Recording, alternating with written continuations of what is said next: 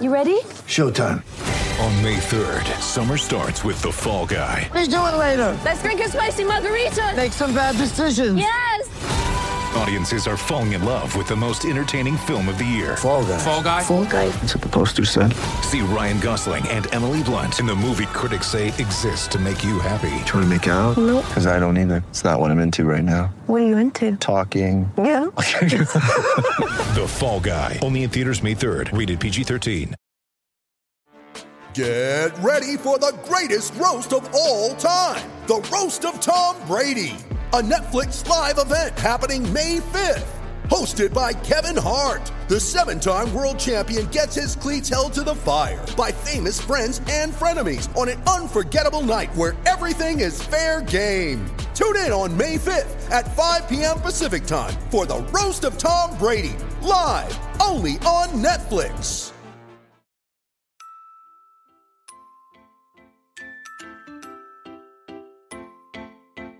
Uh huh. I just feel like I've been around the block, ripping up fantasy stock, working around the clock. Look at the view from the top. Mm. Researching rookies a lot? No, I just be listening to pods. Yeah, one in particular. I'm just a messenger. Let me just pass on the rock. Uh, Browning, brunning, pruning, pronouncing ain't what he's doing. What he's doing is not losing, but infusing you with new things. And there's Dennis the Bennett. Yeah. The man is a menace, yeah. Building a dynasty, some of the finest things. Promise you, you won't regret it. Sly a fox, cultured in pop. Give him his props. Here is a thought, here is a box. And you cannot compare them at all, so don't even try. Careful with the news, but when you use a take, I take up Tony Fire. I mean dire, because anyone else is a huge mistake. Whoa. Fantasy round table, fantasy, fantasy round table. Yeah. Fantasy round table, come take a look at the crown, baby. Hey, fantasy round table, fantasy, fantasy round table. Woo. Fantasy round table, come take a look at the crown, baby. Go.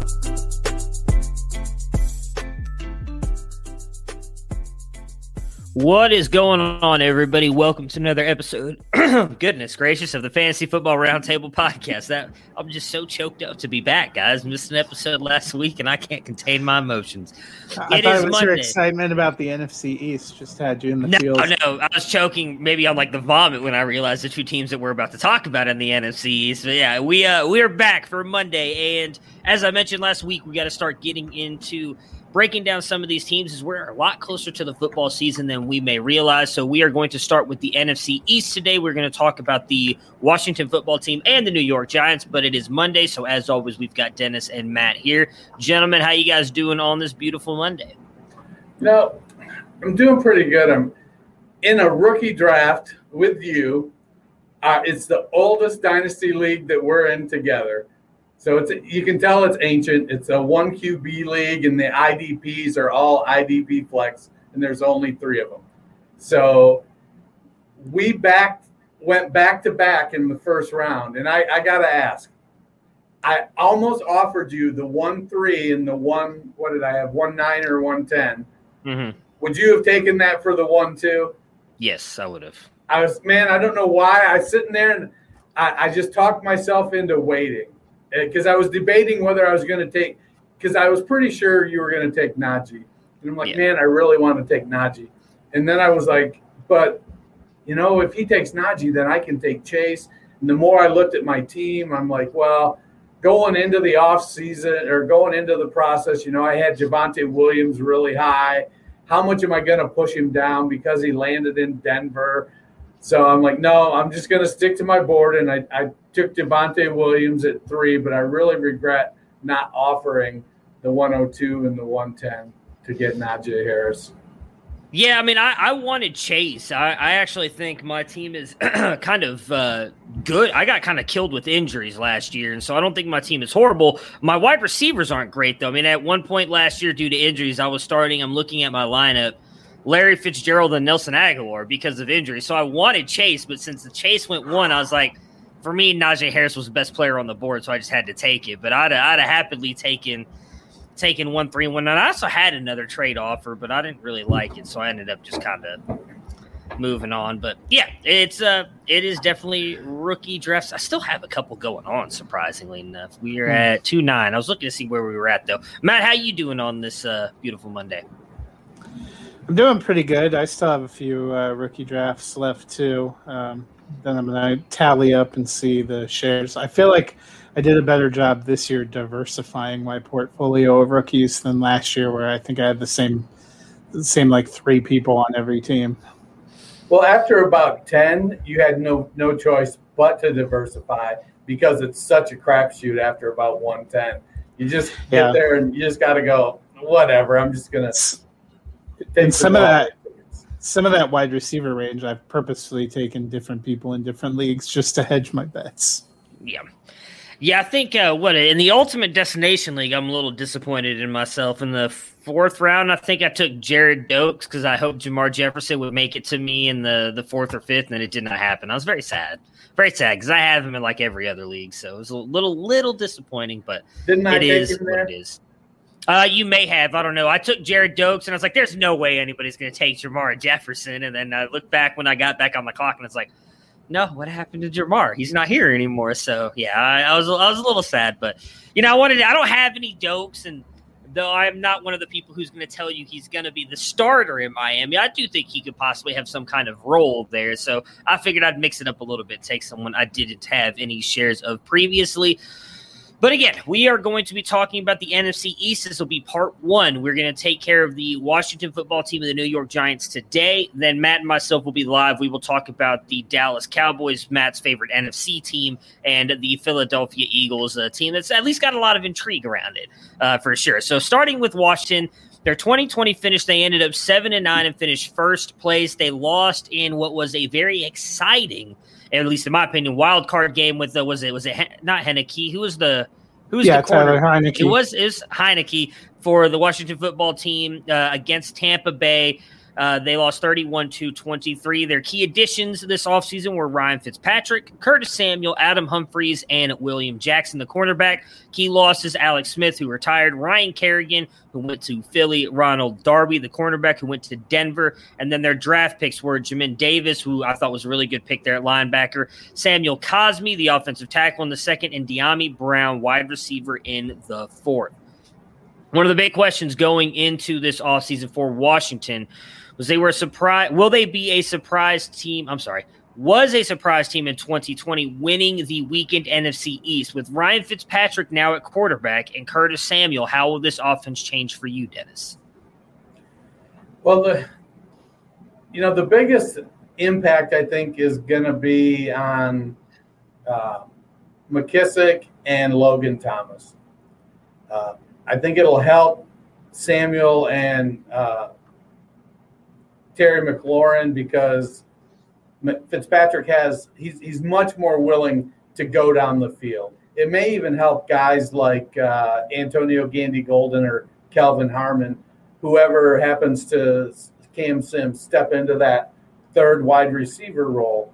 I feel like there's a chance that McKissic and uh, Samuel are their their roles are going to overlap fairly substantially, and that's going to really as much as I, I'd love to you know see McKissic get hundred targets again and then have Gibson's carries go up to you know like 240 250 uh, I, I think Gibson will probably break the, he's going to push 220 I think for carries as long as he can stay healthy. And he's likely to get a little bit more uh, than the 36 receptions he had. So McKissic could just be shit out of luck this this year uh, after really stepping up and playing well. Logan Thomas is is just such a wild card because if Fitzpatrick is chucking it down the field, that means guys like Thomas and McKissic and, and to some extent uh, Samuel may struggle, uh, but the offense overall could be much more explosive. Could be really good for Terry McLaurin. He could make that leap into the wide receiver ones because I think what was he last season? He was wide receiver twenty, and he was somewhere in that range. I think his first year as well. Yeah, Samuel. Samuel was. I think he finished the highest out of the three last year, didn't he? Or was that Robbie Anderson? No, Robbie Anderson was 19. Okay, Yeah. so then I think Samuel was like 23 or 24 because he wasn't far ahead He- of Moore, who finishes. I know 24. Moore. Yeah, Yeah, I know Moore finished with it. 25. Yeah, I knew Yeah. Moore finished at 25. So it, But Samuel gonna got the benefit of 200 rushing yards and a couple of rushing TDs, right. which I think is what gives him a little bit of an edge over Moore. I'll be curious to see if he gets that same work in Washington. well, I, I think he He's got could. the same offensive coordinator, right? No, that's right. Joe No. Brady. My bad. Uh, well, he, he could get those manufactured touches because he's taken over some of that J.D. McKissic stuff. So McKissic in his what did he have? Uh, 85 carries. Take 25 of those and give them to Curtis Samuel. You know, it's nothing to sneeze at. He could be. Uh, know, Samuel could. I, I feel like Samuel is probably going to be in that low end wide receiver two, mid to low wide receiver two, with McLaren McLaurin going up into the wide receiver one ranks. Yeah, I think they they'll definitely be a little bit more of an exciting, a little more vertical offense than they were with Alex Smith. I'm with you that the person that probably takes the biggest hit is McKissic, who a surprise he was RB 17 in PPR last year, and a lot of that is thanks to to dump offs. They had Alex Smith in there, they had Haskins in there, they had Kyle Allen in there, they had pretty much everybody you can imagine in there at quarterback last year. I think they're hoping for maybe a little more consistency with Fitzpa- Fitzpatrick and probably hoping for, you know, we've seen over the years there's good Ryan Fitzpatrick and there's can't can't find a wide open receiver on your own team, Ryan Fitzpatrick. In as you we've talked about before, as he's gotten older, it seems like some of those turnovers and the inconsistency has gone away. If you if they could get something like what Miami saw at the back half of 2019 when he had that offense really humming, you know that was great for DeVante Parker, that was great for Gesicki. Uh, I think you can see Logan Thomas, Samuel, and McLaren benefit. I'm with you. Probably an increased workload for Gibson. He only had 170 carries last year. For as great of a season as he had, finishing kind of as RB 13, he only had 765 yards, so he could we could reasonably see him kind of bump up. Uh, McKissic is probably the one. It seems wildly unbelievable to think he finishes a top 20 running back again this year. Yeah, I would I would be extremely surprised by that. Yeah, I, I liked the signing of Curtis Samuel. We talked a lot about it. I can't remember where I wanted. I think it was Green Bay was where I was kind of hoping he'd go. But I, what I was thinking of when I said he has the same offensive coordinator, he did have uh, in his hand. It's um, Mike Turner's son, right? Norv Um, Turner's son, Norv Mike. Turner's son, Mike. There we go. Yeah, I yeah, I got the yeah. It was it was in there somewhere. It was You that was the season I think Samuel led the league in air yards. Yeah, yeah. It was all coming together in my head, just not the sentence. Although come out it's correct. hard, it's hard to know how much of that was not working with Samuel and how much you got to remember those two seasons. The last two seasons in Carolina for Cam Newton were really up and down, and then Kyle Allen started out as like boy wonder and quickly became I wonder if we should be playing him by the end of that season.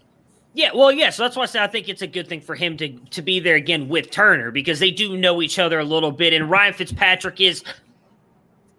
I, I- can't say he's a better, maybe better at this moment quarterback than Cam Newton. I would not say overall. I would still take Cam Newton's career over what. Well, Ryan Fitzpatrick's been in the league for like thirty years. It feels like now at this point, but I definitely think he's a step up over Kyle Allen, and then some of what we kind of got at a Teddy Bridgewater as well last year. So I like the landing spot for them. I do think that it really helps out Terry McLaurin having that serious threat option there in the slot. And then obviously adding a guy like Dyami Brown. You know, they still got um God, who is the Antonio Gandy Golden, who they drafted last year that a lot of people are still very high on.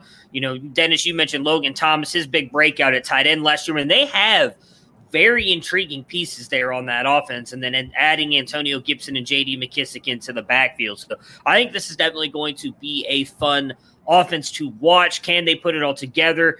How often can Ryan Fitzpatrick be that really good quarterback? You know, we've talked about it a lot since what we saw last year in Miami.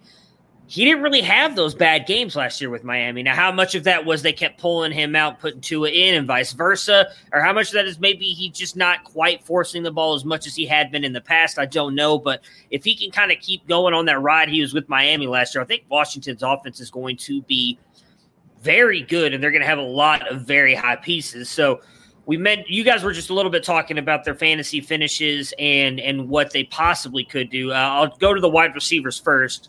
Terry McLaurin at wide receiver 20, Curtis Samuel at 24 last year, obviously not on the same team. Then you add a rookie like Dyami Brown, and then you have Antonio Gandy Golden. There's someone else that I'm not remembering. Kelvin Harmon. That's who the other guy was. A lot of people were very excited about. Do you expect two wide receivers to finish in the top 24 again this year? It doesn't have to be McLaurin and Samuel. It can be any of those four. I, I do. I, I, and I think if two do, it's going to be those two. Yeah.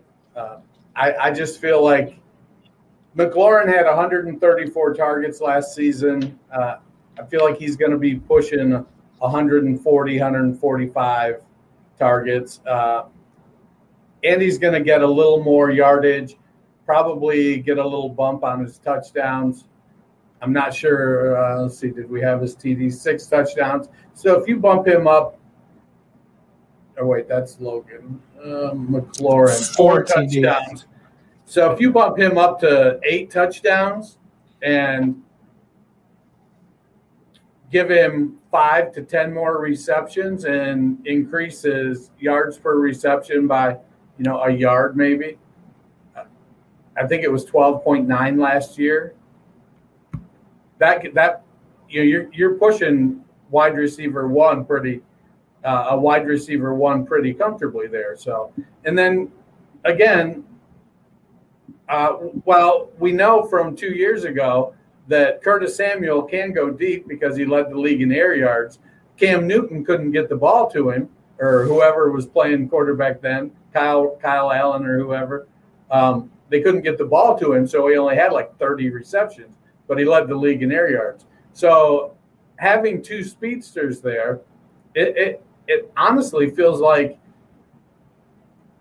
the offense could be really, really explosive, and their defense, we already know they've got one of the top defenses uh, in the NFL. So they could potentially get a big boost in touchdowns across all positions playing on short fields. Yeah, and I think touchdowns is probably a place where they, they make it up. That they did not have the most robust passing touchdowns. I think I agree with Dennis. McLaren probably pushes toward wide receiver one. He's been tracking that way. I think that Samuel finishes just outside of wide receiver two range.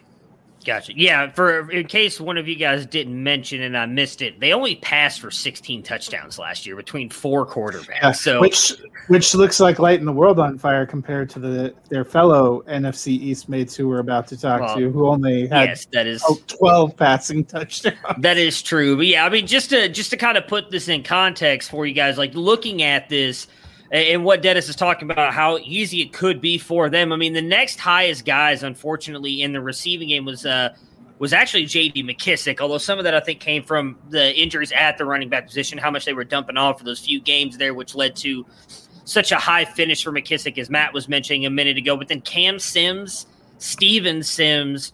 Dontrelle Inman were kind of like the top wide receivers after McLaurin, who almost had literally a hundred catches more uh, I'm sorry, 100 targets more than some of those other guys. It was literally just short of that with 90 something with those three guys. So I definitely think if you're adding a Curtis Samuel, even if you want to don't want to go in Antonio Gandy Golden, uh, adding a guy like Curtis Samuel in there, and again, I think Dyami Brown could be really good. Now I don't think he's going to be up there with any of the other fresh.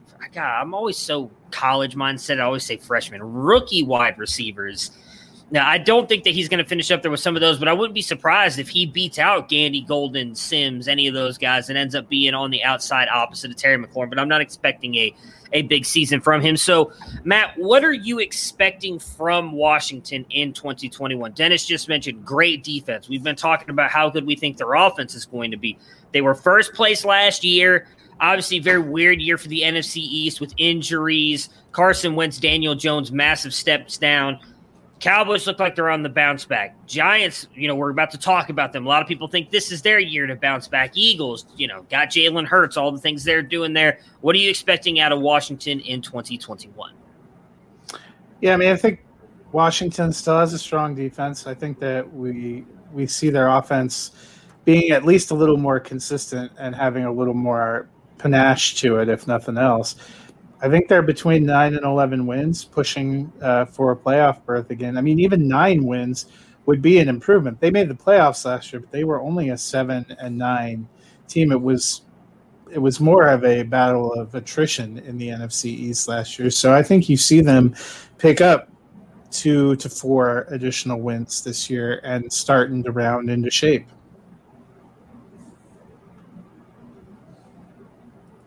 Dennis.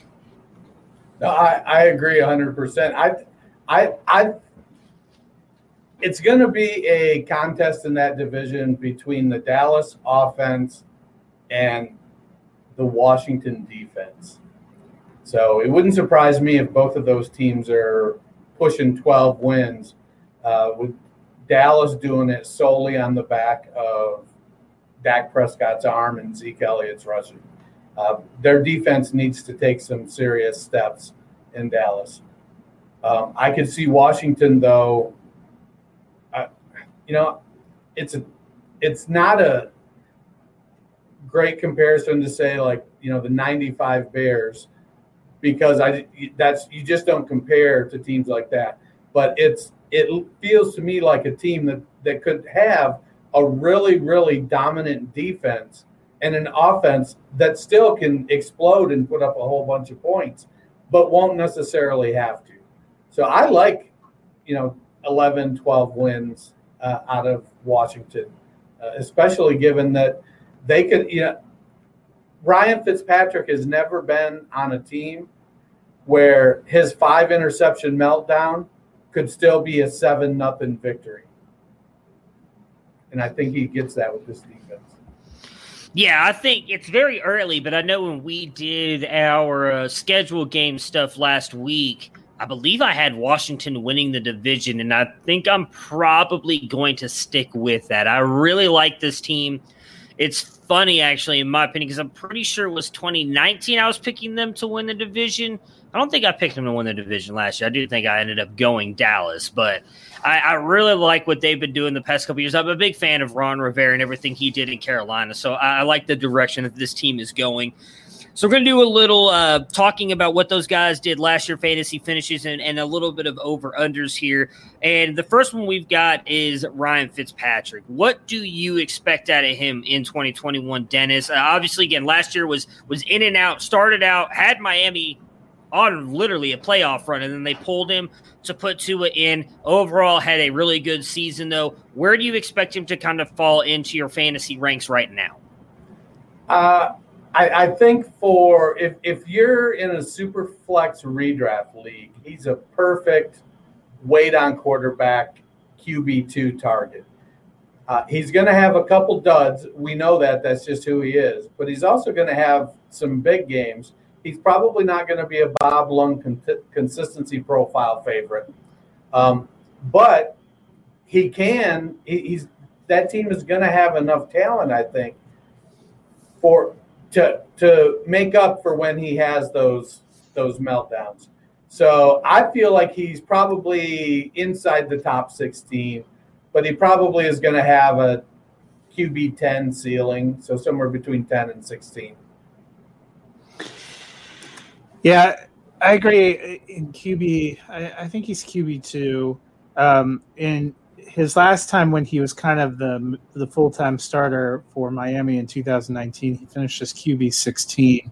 To me, he feels like a QB 15 to 20 finish. I, I think he could have a little bit of a higher ceiling, but you're I just don't believe on a Ron Rivera, Scott Turner coach team that you're going to see them out there gunslinging it a, a ton.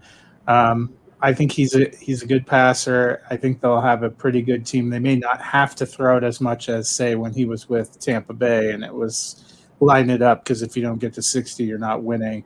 Like Dennis said, you, you he could have a, a poor game where the offense could struggle and only score ten or thirteen points and still win. We saw them fairly well shut down a Steelers offense last year that at the time was going great guns and be able to win kind of a slug it out game. So I think somewhere in that 15 to 20 range is where I would forecast. Yeah, if I had to pick, I think I'd put him right in that same range, 15 to 20. I think he's going to be a decent QB2, and I agree with Dennis. He's a guy, if, if you want to wait now, you're likely going to have to grab some younger guys if you can at some point, especially if you're talking, we're talking dynasty here because Ryan Fitzpatrick, I don't know, is going to be long for the Washington football team after this year, but he's definitely a worthwhile target for this year or possibly even trade candidate. If you're trying to win this year, maybe you need a quarterback who you can kind of – count on getting you decent numbers all season long. You know, I had an argument about that with Mac Jones on a different podcast at one point because I, I you know, everybody seems to underrate these guys who finish right around the middle to high end QB twos, and those guys matter because you can't have not everybody has Patrick Mahomes and Kyler Murray as their top two quarterbacks on superflex leagues. You have to have guys who are going to produce, and I think Fitzpatrick can do that.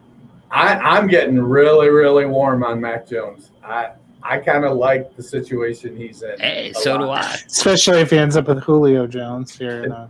I like the well, situation that, yeah. he's in. Period. I feel like that that offensive coordinator has made his whole reputation with a quarterback with Mac Jones's uh, skill set. I have to say though, if you'd ever suffered through him being your head coach, you'd feel differently. Apples to oranges, man. Apples to oranges. So I actually I, I submitted it. I, I, got an article that's going to be coming out in the magazine, and one of the rank I did rank do some rankings and then write up some of them, and that's exactly what I wrote up about Mac Jones was that you know he could very well be uh, you know his ceiling isn't going to be QB one or QB five. His ceiling is probably QB six, seven, eight, but his floor is his floor could very well end up being QB fourteen and that's like, if you get that for 10 years in a system where they've just, they've done that with his skill set for so long. I don't know. It's hard to, hard to, throw that away. No, I, I'm 100% with you on draft night. I feel like I was arguing against every other person on campus to Canton because they all said that Mac Jones is horrible. And I said, you guys, you know, everybody's comparing him to the top guys in that draft class, and that's not what he is. But what he is, is he can be a very productive quarterback, and in Superflex, that matters. If he's QB, like you said, if he finishes at QB 14 every year, I'll take that guy in a heartbeat, especially in rookie drafts where he's going at the end of the first round in Superflex League. Give it to me. Those points matter. Second round. I've yeah, I mean, middle. Everybody always looks at it and says, "Oh, well, you know, he he's not going to be like he's not going to be Patrick Mahomes, Josh Allen, Kyler." Well, guess what? Likely, at best, only one team in the league is going to have those guys. You can't. It's not. It's not everybody can have Patrick Mahomes. So you have to have guys who can produce. If he's consistently producing at that quarterback level, it matters. Because if you got him, if you don't have him, and you're like, "Oh, well, I went Patrick Mahomes," and then I got a. Uh, no offense, Matt. Drew Lock, who's finishing at QB 25 or 24 every single year, like Mac Jones is outproducing him. That matters. So I think Drew Lock is good, though. That's just the only quarterback that come to my head because I saw the I, I spent all afternoon in a 16 teamer trying to trade back into the first to, to get Mac Jones at like 1 9, 110, 111. Here we go. I'm telling you, they, they have no faith in Mac Jones. They think he's they think he's absolute trash. So all right, let's uh, let's move on to the running back position here. Antonio Gibson, uh, he did uh, he finishes RB seventeen last year, eighty five carries. Um, what is that? Eight hundred and fifty. That was McKissic. Oh, whoops, my bad. Good go- good job, Matt. RB thirteen for for Antonio Gibson, one hundred and seventy carries, seven hundred and ninety five yards, with eleven touchdowns, thirty six receptions for two hundred and forty seven yards. Matt, can he be top fifteen again this year? I mean, I think he can. What helped him last year was touchdowns, but I, I agree with Dennis. You, if he gets to that 220 and 225 carry range, gets closer to a thousand yards, that could offset some TD regression. You figure he maybe doesn't get 11, maybe slides closer to eight. Um, you can offset that. He could end up being a bigger piece of the pa- the passing game. I think the question is durability and does he take a step up? Does he start taking more uh, reps away from McKissic as well. They don't have a ton of stuff behind him. I know you liked Jaret Patterson, who they took as an undrafted free agent. They still have the corpse of Peyton Barber there somewhere, uh, just waiting to haunt all of our dreams. But it it feels like Gibson's backfield.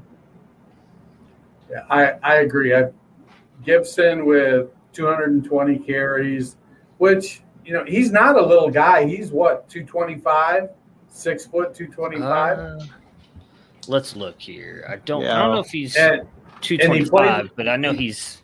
he played wide receiver in college. Yeah. So he's he's well versed in the passing game. It says he's 6'2", 220. Okay. So- So, yeah. He he's a big dude. He can he can lug the ball, uh, and he's he's fast. So provided he can run low enough to not get injured, you know that's the that's what you worry about with tall running backs is either can are they big enough to take the hit a la Derrick Henry, or can they get down when they're running to you know not take such a big impact when they're so upright.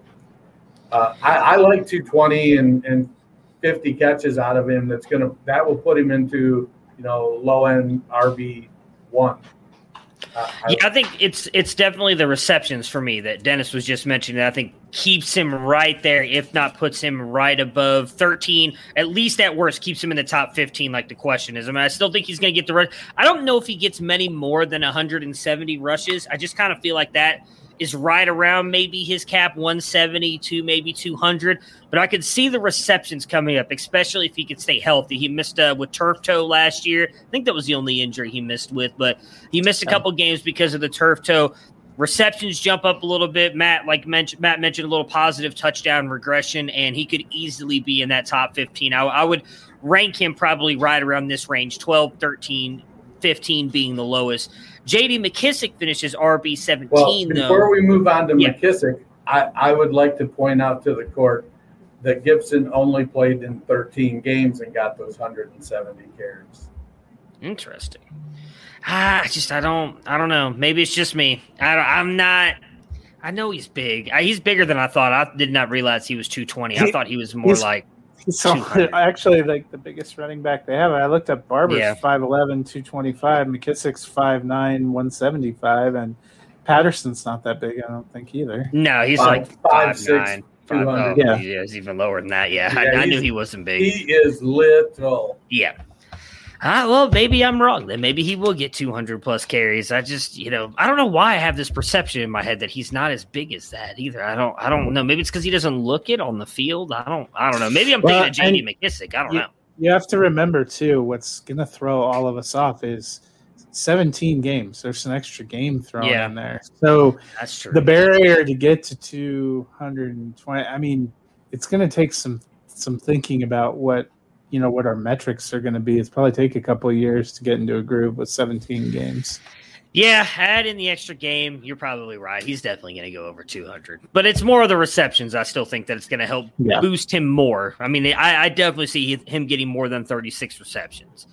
Uh, JD McKissic finishes RB 17 last year, as we already talked about. 85 carries, 356 yards, and a touchdown. 80 receptions for 589 yards and two touchdowns. A lot of that did come when Gibson was out, and he was really kind of viewed as the passing down back for a couple games there. He he was carrying some fantasy teams if they were using him at one point before Gibson came back.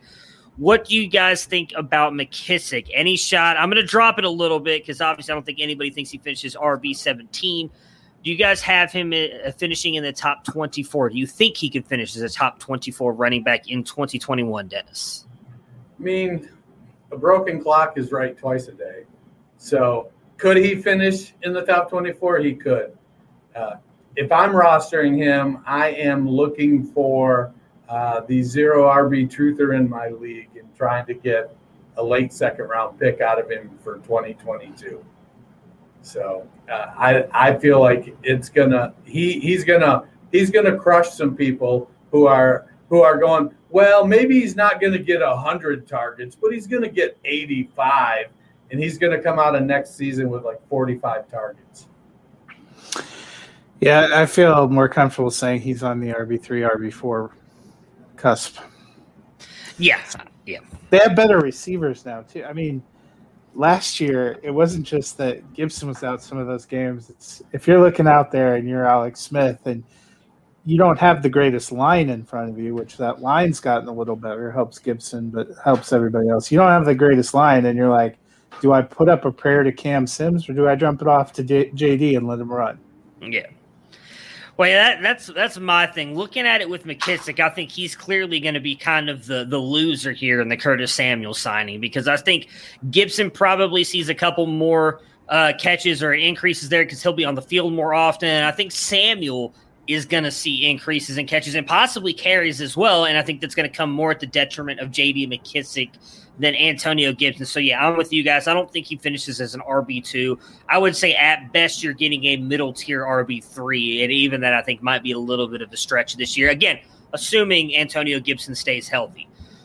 Terry McLaurin, wide receiver 20 last year, 80, 87 receptions for 1,118 yards and four touchdowns. He was great last year.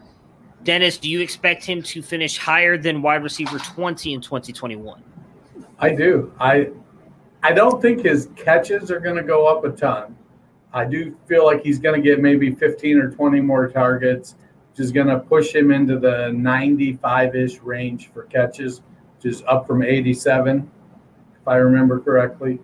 But he's going to have uh, a little more yardage. He's going to get some more touchdowns, and that's going to bump him up into that low end RB one or wide receiver one range for 2021. Yeah, I'm I'm in the same boat. I think between wide receiver 12 and 15 is where I'd slot him. Yeah, I think I, I, he's probably going to be closer to 15, but I agree with you. I was trying to pull up his his ADP right now, but I'm still not finding him. I don't know. There's no way Well, he's that's getting drafted behind Cooper Kupp, is he? I must have just missed him somewhere. DK Metcalf, Calvin Ridley, AJ Brown, Justin Jefferson, Allen Rob. There we go. As Uh, uh, wide receiver 12 in Yeah. PPR right now. coming off. It looks like uh, he's got an ADP of three twelve. So coming off the board in the third round, it's not it's not bad. But wide receiver twelve, I think that's fairish value for him. I, I do think that's it's weird because I think the wide receiver's so good at the top end. I feel like that might be his ceiling is twelve, but I would say at worst, I think fifteen is kind of his his floor. We already talked a little bit about Samuel, but again with uh, Carolina last year. 200 yards, two touchdowns on 77 receptions. Uh, I'm sorry, that was rushing. 77 receptions for 851 yards and three touchdowns. Uh, where do you guys see him finishing? You guys both said you think he can be a wide receiver two, correct, in 2021? I know I think he'll Dennis be did. just outside. Just outside. Um, I have him more in the probably wide receiver 30 range. Yeah, I, I feel like if the if they are gonna up their passing game, be more efficient in their passing game, uh, and he's the number two guy, I I don't feel how he could be uh, that low. I feel I, I still feel like the combination of you know 20 rushes for you know 180 games and the touchdown or two uh, with probably pushing 100 targets. So I like him at the low end wide receiver too. Matt, do you expect anything out of Dyami Brown this year? I mean, I think he'll be involved. I believe in him more than Antonio Gandy Golden. Wait, was that question about Dyami Brown or Curtis Samuel? No, no, this is right now. I Oh. just asked a question about Dyami Brown. No, no, no. You were Yeah, you yeah, were no, good on what you you. Yeah, we were. right now. well, I was like, wait a minute, I was looking at something. Um, I just, I still don't think they're gonna, they're not gonna be the Cowboys in terms of pass attempts and everything. And I think when they have two pass catching running backs, they like. I still think Thomas is going to be involved, and they have Samuel and McLaurin. That's already talking about being a more dynamic offense than they were last year. So I think Dyami Brown will be involved. They'll try to get him the ball in some creative ways, um, but I think you're right. Some of those other guys are not exactly going to go away, and they'll have a rotation. Uh, I just, for fantasy purposes, he's an interesting guy to be taking in dynasty leagues, but I don't know if I'm expecting anything substantial, barring injury. I, I concur. I Yeah. I, I weren't there issues with his hands? Uh, I don't think so. I think that was Dazz Okay. Newsome, if I'm remembering Okay. correctly. But I, right. I, I, I agree with you guys. Yeah, I don't think he's going to be much of anything this year. Maybe in the I could see him being a big part of that offense in the future, but I really do think it's going to be geared more toward McLaurin and Samuel in the running game, which is uh, bench. And as the guy we're about to talk about too, uh, someone has to get left out. Not everybody can be top fantasy finishers, and I think Logan Thomas is likely the second or third uh, receiving option in this offense. And he finishes as tight end four last year with 72 receptions, 670 yards, and six touchdowns. He was a bright spot in 2020. Can he do it again in 2021, though, Dennis? Not tight end four. Uh, I believe he's going to move into that morass of like tight end six to 20, you know, where, where they're going to all be separated by like 1.7 points per game. Yeah. So he that's he he's he's gonna do okay. You know, he's a late round tight end target. You know, it's if you don't get one of the big three and potentially four with Kyle Pitts, then you know he's a late target, and you look to take him at value uh, in a redraft league. But yeah, I'm not. Uh, I'm not. I, I expect some regression there. Yeah, it's. I, I think he finishes between seven and ten. Yeah, I agree yeah, with Matt. I would say 10 is the lowest. I would not have him outside of my top 10. I think getting a guy like Ryan Fitzpatrick helps. And I do think he probably is still, if they're not rushing the ball in the red zone, their best red zone option as well. So I, I like him. Yeah, isn't he six foot six? Yeah, yeah, I expect him to keep pretty close, at least good with touchdowns, and that'll, uh, you know, as as Dennis was mentioning with the the tight end scoring there with with everybody kind of being separated by a little bit. Those touchdowns matter for tight end, and I think if he gets a bunch of those, he'll still keep at least some decent value. All right, the New York Giants. They finished a six and ten last year, second place. Key additions: Kenny Golladay, John Ross, Devontae Booker, Corey Clement, Kyle Rudolph, uh, cornerback Dory Jackson. Their key losses: Golden Tate, Dion Lewis, Wayne Gallman, and then their draft picks. Everybody's favorite first round draft pick: Kadarius Toney, uh, Azeez Ojulari, the linebacker, and Aaron Robinson, the cornerback. So, kicking it off with obviously the position that matters most for most teams, quarterback and Daniel Jones. We all thought he might take a big step forward last year. Did not happen. Does he do that this year, Dennis?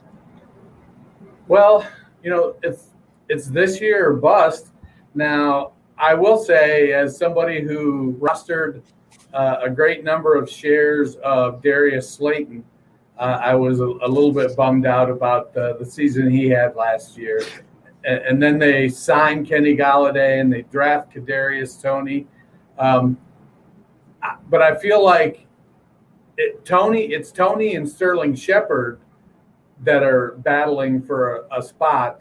Um, Shep, uh, uh, Slayton has he's the one that's got the deep speed. So, you know, Toney's got some speed, but he's and he's dynamic with the ball in his hands, but he's got a long way to go to develop. Uh, and Kenny Golladay's got to stay healthy. I, I think if Golladay can stay healthy, then then they've got with Engram and Toney and Golladay and Barkley back and Slayton and Shepard they have a lot of weapons. And so it's put up or shut up time this year for Daniel Jones. Um, where did he finish last year? Let me look at our notes here. It's QB 24. Yeah. So I could see a QB 16, 17 season out of him. You know, quarterback is pretty competitive. Now, Jones, you know, we're all about the Konami code quarterback. I won't say Jones is a Konami code quarterback, but he's more mobile than uh, most quarterbacks once you get past the Lamars and the Kylers and the Russes. Uh, he's in that like second tier of quarterback mobilities with guys like Trevor Lawrence and and some you know some guys like that that uh, I think Dak Prescott even probably is in that second tier now. Um, so is he going to, you know, he can get you some yards on the ground. He can avoid. Uh, if he pulls his decision making together, I'm, I'm pretty cool with him as my QB2 with a, you know, QB 16, 18 kind of finish. Yeah, I mean, the pressure is really on. Uh, we've talked about there are a few quarterbacks coming into this kind of being a make it or break it year. Uh, you know his fellow draft classmate Drew Lock. We know a lot of pressure on him, but Daniel Jones, low key, had a, a very underwhelming uh, 2020. Only threw for 11 touchdowns. Uh, that offense for the Giants was ugly to watch a lot last year. They were a team that benefited from having a terrible division and some pretty good defense.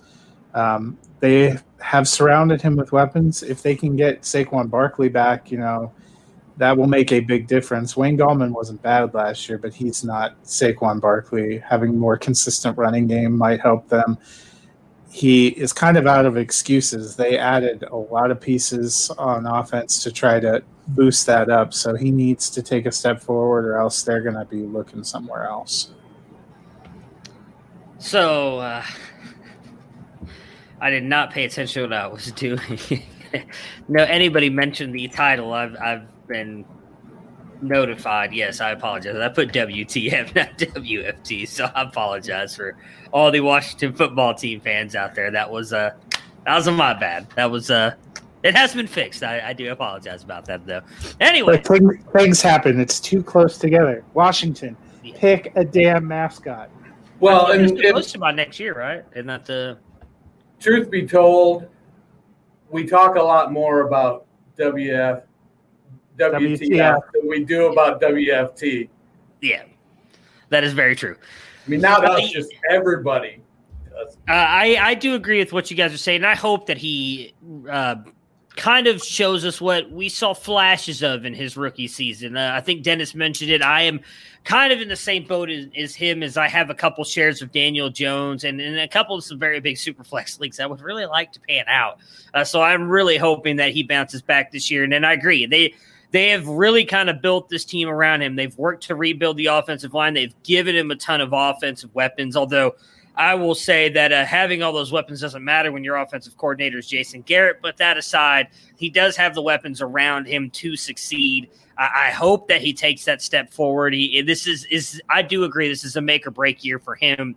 If he doesn't, I, I would imagine that means that they're going to finish pretty poorly again, and they're likely going to try and go quarterback in the draft next year. So, big year for Daniel Jones moving forward. Well, I mean, if you look at his career so far through two years, I mean, he threw 24 touchdowns his rookie season. Yeah, He, he barely broke 3,000 yards, and that was in 13 starts. So a 35, 3,800 yard season with 20 touchdowns doesn't seem like a stretch. He needs to bump up his completion percentage. He's career 62% completion percentage. But when you add in what he's, uh, those are sack yards. I think he rushed for what 400 plus yards last season. He did So- 423. But that's the thing. In two more starts last year, he threw for less yardage and dramatically less touchdowns. That is what's alarming. Well, and, in- in, so in his second year with an injured Saquon Barkley, he wasn't ready or able to put the team on his back and carry them. I mean, that's kind of how. So he, yeah, he's got to he's got to show them something this year. So instead of Danny Dimes, he was Danny Wooden Pennies. yes, yes. that's very the worst name. I, I hate that name so much.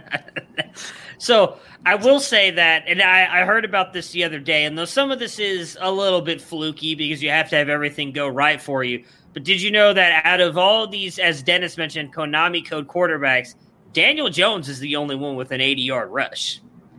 Now, Lamar Jackson does not have that. Kyler Murray does not have that. Josh Allen does not have that. Now, granted, he didn't score. He obviously, everybody remembers the famous play he tripped before getting into the end zone. Uh, but Daniel Jones is a little bit of a better rusher than he gets credit for.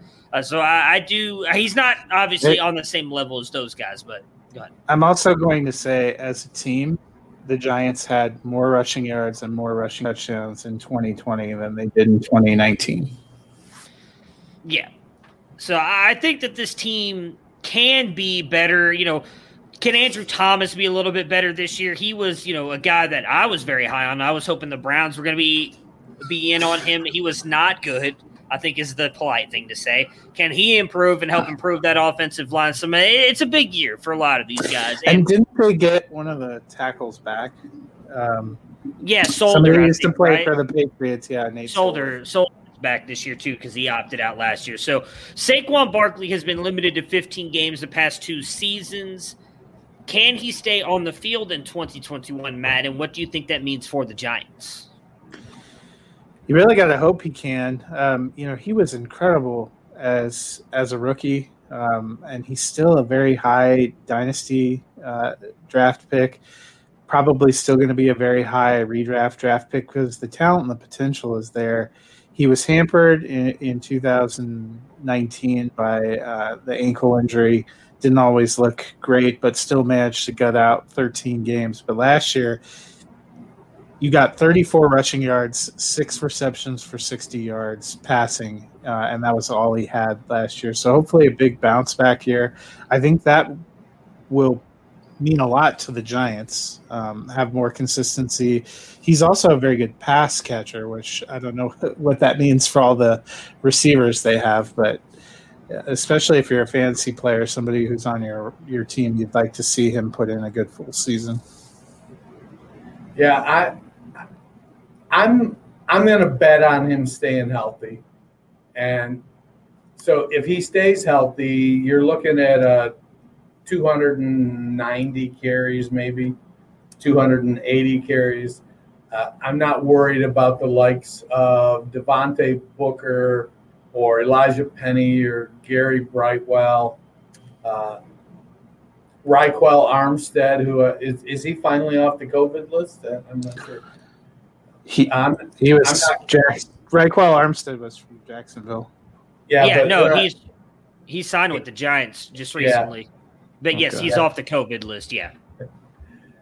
So if if you know, I don't think Barkley is going to get 121 targets like he did his rookie season, but I could see him getting you know 75 or 80 like he did his second year. Uh, if, if that's you know, he's the best player on the team. Yeah. Um, yeah, he got injured last year, and it is what it is. But he's still going to come back and be the best player on the team. So if he gets 200, 280 carries, 75 or 80 targets, you know, I'm down for that. Yeah, I hope so. I mean, I loved Barkley. Um, obviously, last year, him going down hurt me in one of my main dynasty leagues. I, I was built around him, Nick Chubb, and Zeke Elliott, all three of which sucked for the most part of last year. I know.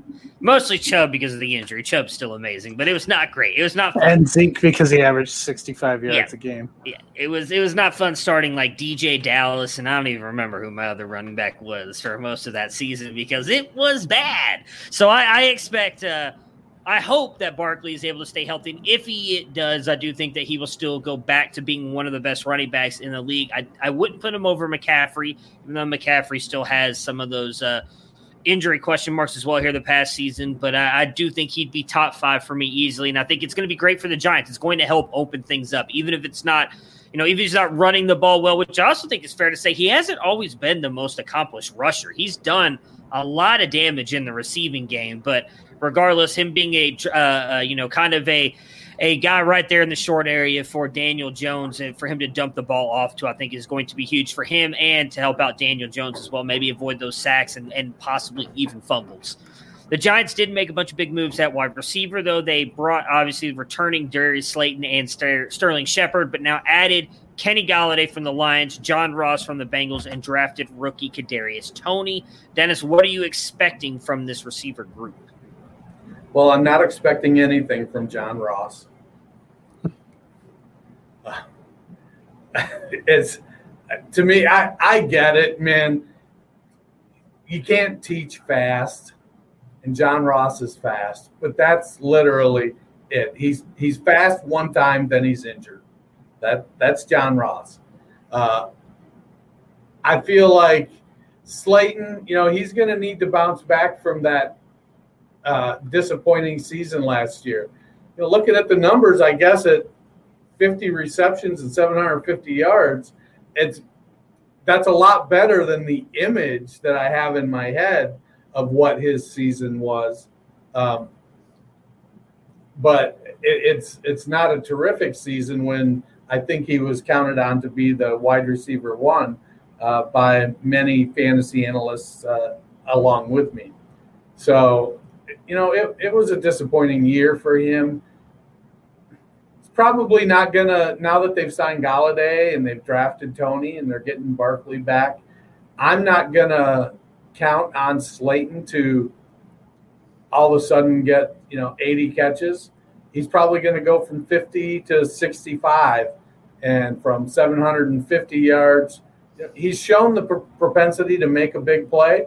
So I think if he can get 950 yards on 65 or 70 catches, uh, I, I, think that's going to be a great season for Slayton, which is going to probably put him in the mid range, mid to low wide receiver three range, I think. Um, were we talking about him specifically or the receivers in general? Receivers in general. Okay.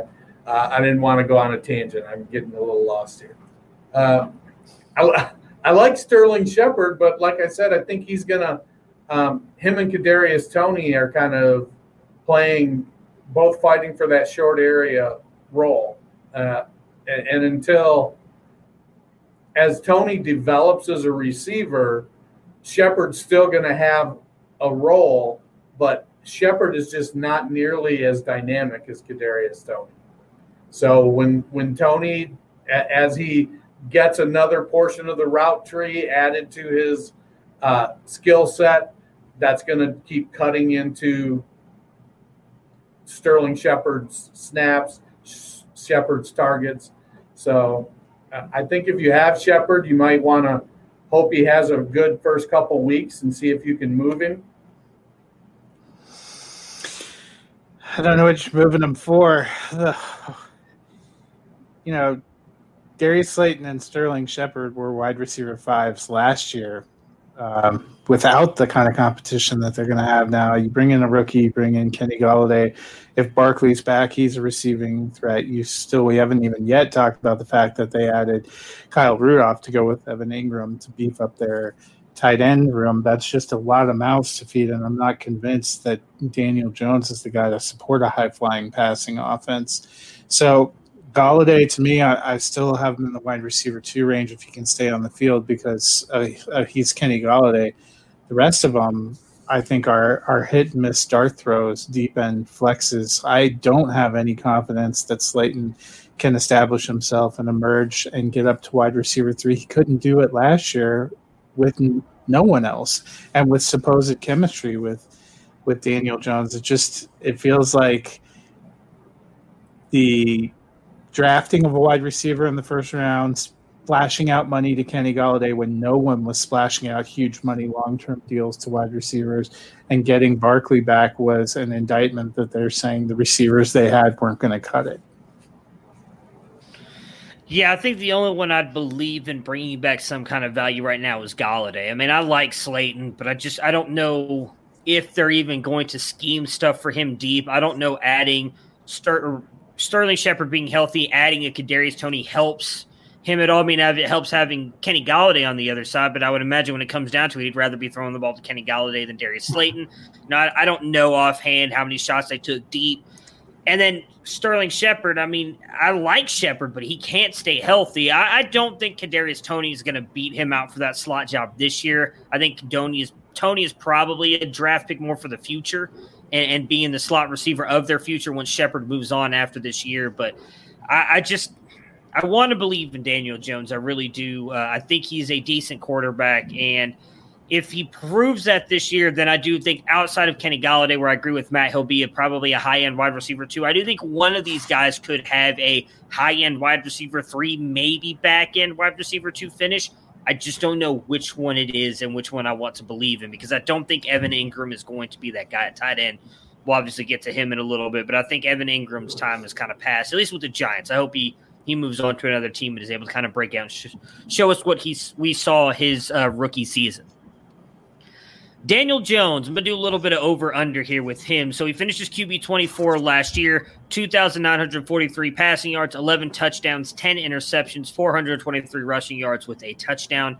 Over under QB 17 in 2021, Dennis. I'm going to say under because uh, didn't I set him at like 16 to 20? I was talking earlier, so uh, I'm gonna hedge hedge my bet and take the side of it that has the most spaces and say under. Well, so wouldn't under mean you think he's going to be 16 or better? All right, we're not gonna do that again this year. are we?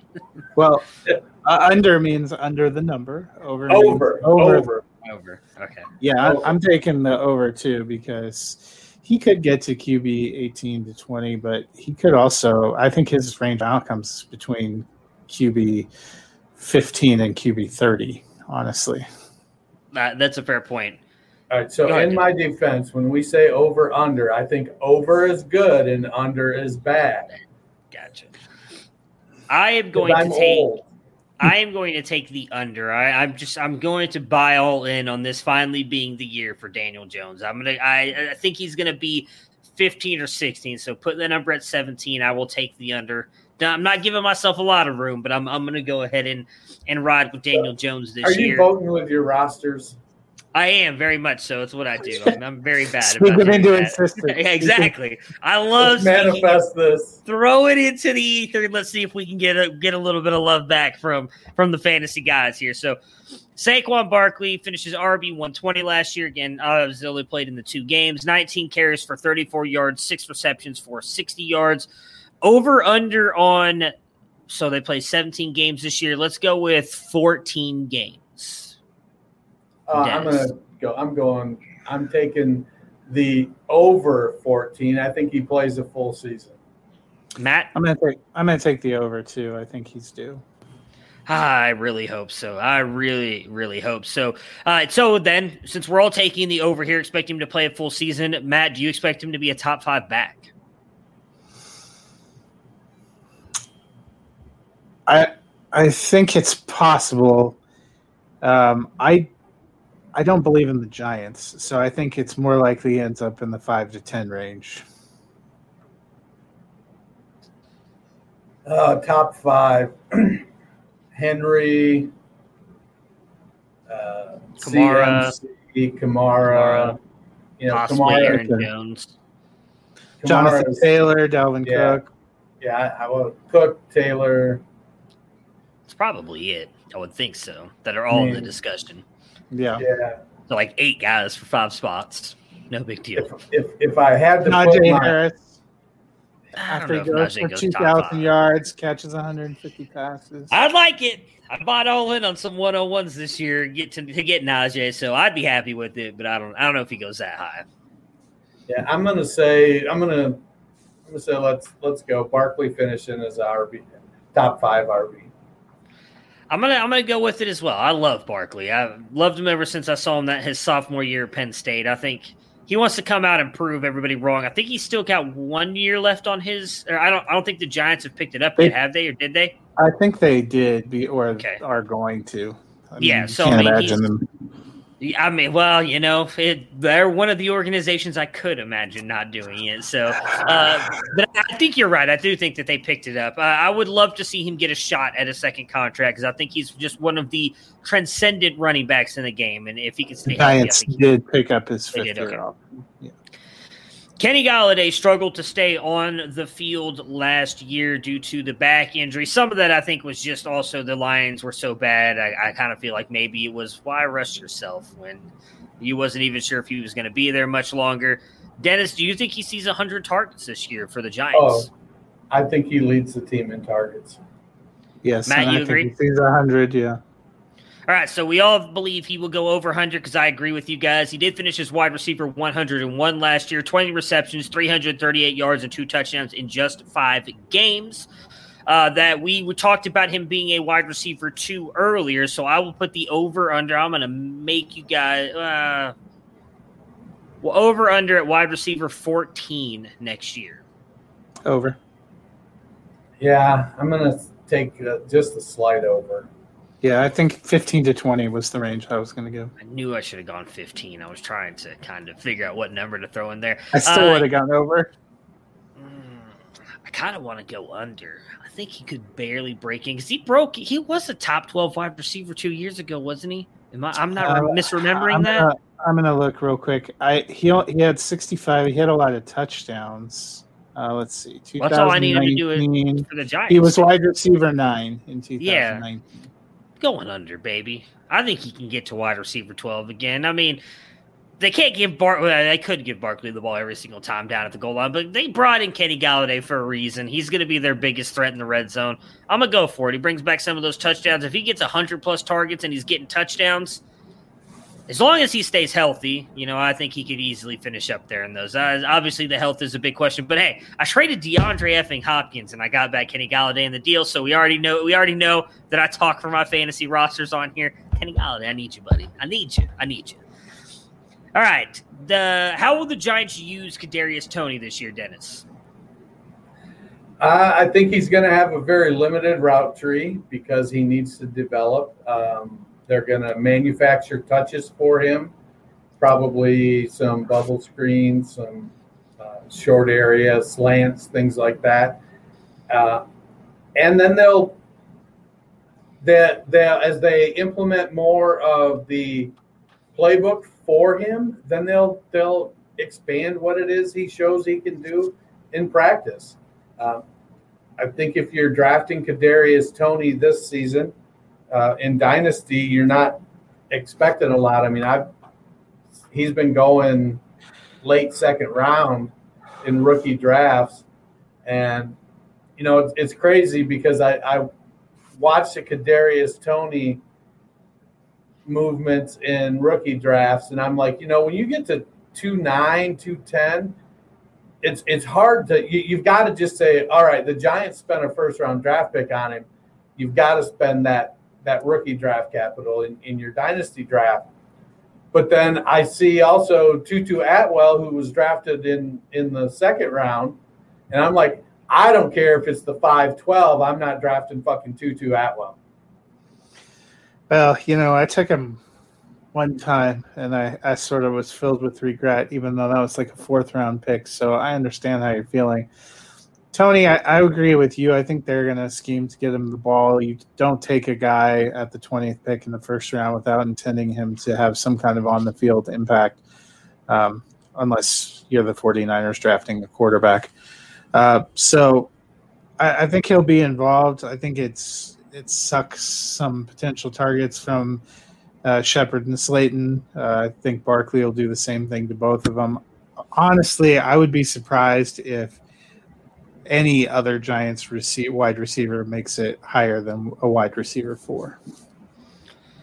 Yeah, I mean, I said this earlier. It's kind of been my biggest issue with Kadarius Toney. I just don't think Jason Garrett is that creative as an offensive coordinator, so I don't know how they're going to scheme things for him. I mean, they were trying to scheme Evan Engram in rushing plays last year. Maybe if they do that with Kadarius Toney, he'll be fine. But I'm not really that sold on Jason Garrett's creative offensive play calling. I, I do think Toney could do something if Shepard gets hurt, which could be a big if. We've seen Shepard struggle with injuries for the past couple seasons. Outside of that, I, I still think Shepard's going to be the guy there in the slot, and then Slayton and Golladay are going to be the other starters. So I don't think Toney does much. Maybe he's kickoff punt coverage stuff until Shepard gets hurt. What do you guys expect from Slayton and Shepard? So last year, Slayton finishes wide receiver 56 with 50 receptions, 751 yards, and three touchdowns. Sterling Shepard, wide receiver 52 with 66 receptions, 656 yards, and three touchdowns. Matt. So I think Slayton will probably be right around the same area. Uh, Shepard probably takes a little bit of a step back because I tend to agree with Dennis that Toney eats into his workload. Yeah, I, I'm going to stick with the 60 to 65 receptions for Slayton, 900 yards, maybe five to six touchdowns. Uh, I just think the team in general is going to take a step forward. Uh, I don't know how big a step, but with Barkley back, I, I, I feel like there's going to be some improvement in the offense. You know, Shepard's going to be the odd man out, I think, and unless Toney just completely flops or if it ends up being a situation where um, you know Shepard gets hurt, or you know who knows, maybe Toney comes in and wows him with his deep deep ball prowess, and so that's gonna be John Ross. Yeah, no shit.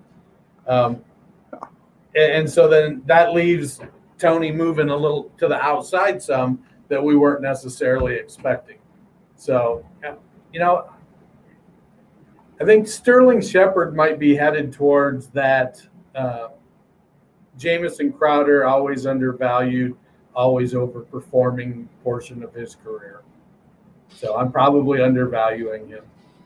Are we overlooking John Ross? I mean, we haven't mentioned him really, except for like uh, taking shots at him, for realistically. I mean, let's see if he makes the team first. Okay, fair enough. It's not. A, it wasn't a huge investment of a deal, and I don't. You know, that was before they signed Golladay. It was before they knew they were going to draft Toney. It's well within the range of outcomes. Um, I mean, actually, looking at the Ourlads depth chart, they have Ross slotted as the, uh, starting slot receiver.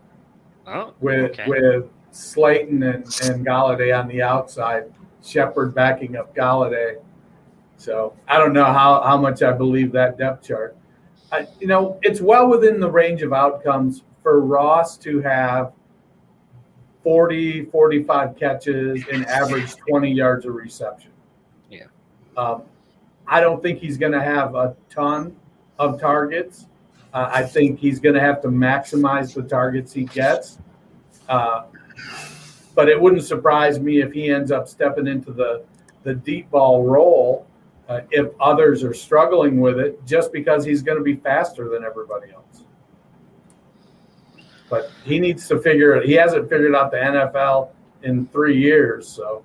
Well, I mean, some of that I think is definitely injury. I mean, he had a really good start to the Bengals season two years ago, maybe now at this point, where he was going off and then he got injured. It, has been the hamstrings, which I feel like obviously someone with his speed that matters. If, if your your hamstrings are constantly getting injured, that's I think the biggest thing that's hurt him. Uh, we mentioned earlier that the Giants brought in Kyle Rudolph. They obviously have tight end Evan Engram as well, who a lot of people were high on after his rookie season. He finishes tight end 18 last year, 63 receptions, 654 yards, and a touchdown. Kyle Rudolph with the Vikings finishes tight end 41, 28 receptions, 334 yards, and a touchdown. Dennis, do you think Rudolph eats into Evan Engram's production at all? Well, you know, he's got better hands. So if Engram gets the drops, I could see them saying, hey, set out this series. And then Rudolph catches a couple, and then Garrett will be like, hey, set out this one too. But I mean, Rudolph has all the the agility of Herman Munster. So at this stage of his career, he's not getting off the line fast. You know, the only thing he really is is tall anymore. So he could he could garner snaps. It wouldn't surprise me if he outsnaps Engram just because of being a better blocker. Um, but I expect Engram to to be the leader in the tight end room when it comes to fantasy production. Yeah, I think Engram will be the leader too, but I think it really, you know, between adding Rudolph, signing Kenny Golladay, and having Barkley back, that makes the the red zone prospects for Evan Engram might be a lot worse. That's what I think they, you know, this stage in his career, I think that's where you're going to see more Rudolph. That's what he did blocking. Irv Smith might be the same kind of. So you know, Engram's going to decline from his one touchdown last year.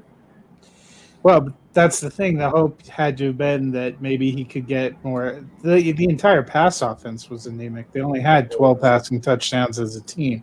So I think the hope was, you know, can if you you have Engram, can he get better touchdown luck? Well, now it seems like he might even have fewer opportunities. Yeah, I, I, I would imagine they're bringing him in more to help the offensive line block, but he has excelled in the red zone uh, the past couple seasons. I think bringing in guys like Kenny Golladay, it's not going to help Evan Engram at all. But I, I, mentioned earlier, I really think that I hope that if he doesn't really do much this year, he at least is able to move on because I still like Evan Engram. I think he's got a lot of upside, but injuries have kind of hampered him as well. Uh, just really quick, Dennis, since we won't have you on Thursday, I know we did the the schedule game earlier, but just kind of your really quick pick on uh, where you think the NFC uh, East is going to end up finishing first to last. Oh, I feel I feel pretty good. I think the Redskins, will, the, the Washington football team will win the division, followed by the Cowboys, um, and then uh, the Eagles. I feel like the Eagles are in for a last place finish, so that's going to put the Giants in third. Matt, oh, well, we'll talk about it on Thursday. All right, so that I don't will- think any of us like the Giants that much when we did our schedule. Well, I mean, when I did the schedule thing, I'm pretty sure I had them at one and sixteen, so that'll change because I don't think uh, I don't think they're that bad. I was kind of surprised when I looked. I was like, "Oh wow, that's uh, really, really, really bad." So I actually think I had them and the Eagles only winning one game in that division. So it's uh, not great, Bob. But that will do it for us today. As I mentioned, Matt and myself will be back on Thursday. We will be talking about the Dallas Cowboys and the Philadelphia Eagles, and then you will see us again back next Monday talking. What are we talking about, Matt? Which division? the AFC East. So it will be AFC. Buffalo and Miami. Yeah, those are both two very exciting teams, actually. So I'm, I'm looking forward to that one much more than Thursday's episode. So we will see you guys again Thursday. Until then, everybody have a great day. And we'll talk to you guys again. Prepare for glory! I don't know if you got your popcorn ready. Do you got your popcorn ready? I came out the womb, I was ready. And he's hit the end zone for an unbelievable touchdown. I would be honored if you Throw it up above his head. They can't jump with me. Die, Lee. Oh, they tackle him at the 40 yard line. Who can make a play? I can. Who can make a play? I can.